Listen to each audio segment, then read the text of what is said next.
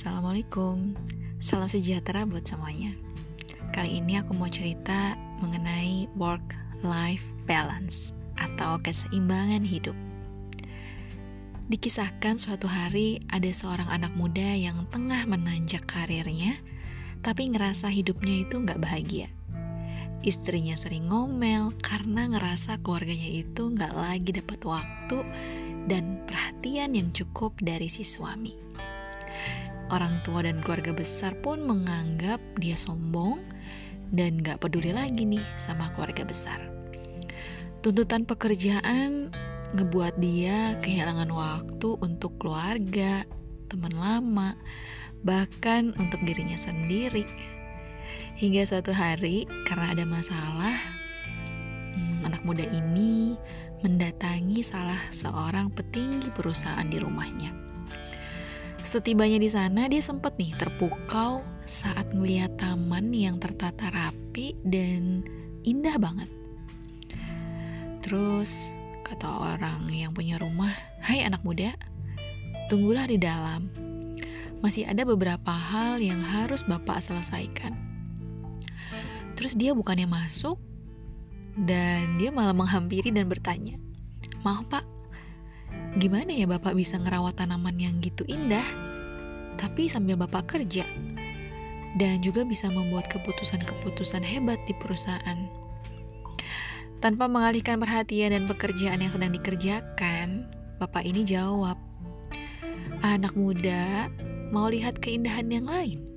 Kamu boleh kok keliling rumah ini, tapi sambil berkeliling bawalah mangkok susu ini. Jangan tumpah ya. Setelah itu, kembalilah kemari. Nah, anak muda ini heran, seheran-herannya. Tapi dengan senang hati, senang hati diikuti perintahnya. Gak lama kemudian, dia kembali dengan lega karena mangkok susunya itu gak tumpah sedikit pun. Terus bapak itu nanya, anak muda, kamu udah ngelihat koleksi batu-batuanku? Atau ketemu sama burung kesayanganku nggak?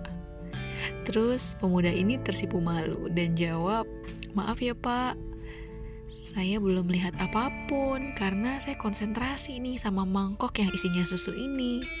Ya udah deh, saya akan pergi lihatnya lagi. Nah, saat kembali lagi dia mengelilingi rumah dengan nada gembira dan kagum dia berkata, Wah, rumah bapak tuh indah banget ya, asri, nyaman. Terus tanpa diminta, anak muda ini menceritakan apa aja yang udah dilihatnya. Si bapak ini mendengar sambil tersenyum, puas juga ya. Matanya pun akhirnya melirik susu di dalam mangkok yang tadi hampir habis. Menyadari lirikan bapak itu ke arah mangkok, si pemuda ini berkata, Duh maaf ya pak, tadi saya keasikan menikmati keindahan rumah bapak sampai susunya tumpah deh. tumpah semua. Ya anak muda, apa yang bisa kita pelajari hari ini? Kita bapak. Jika susu di mangkok itu utuh, maka rumahku yang indah itu nggak akan nampak oleh kamu. Jika rumahku terlihat indah di matamu, maka susunya tumpah semua. Jadi sama seperti kehidupan, harus seimbang. Seimbang menjaga susu agar tidak tumpah, sekaligus rumah ini juga indah di mata kamu. Seimbang membagi waktu untuk pekerjaan dan juga keluarga. Semua kembali lagi ke kita, bagaimana kita membagi dan juga memanfaatkannya. Jika kita mampu menyeimbangkan dengan bijak, maka pasti kehidupan kita akan lebih harmonis. Lalu pemuda itu langsung tersenyum gembira. Makasih ya pak. Saya nggak menduga nih, saya ternyata telah menemukan jawaban dari kegelisahan saya selama ini.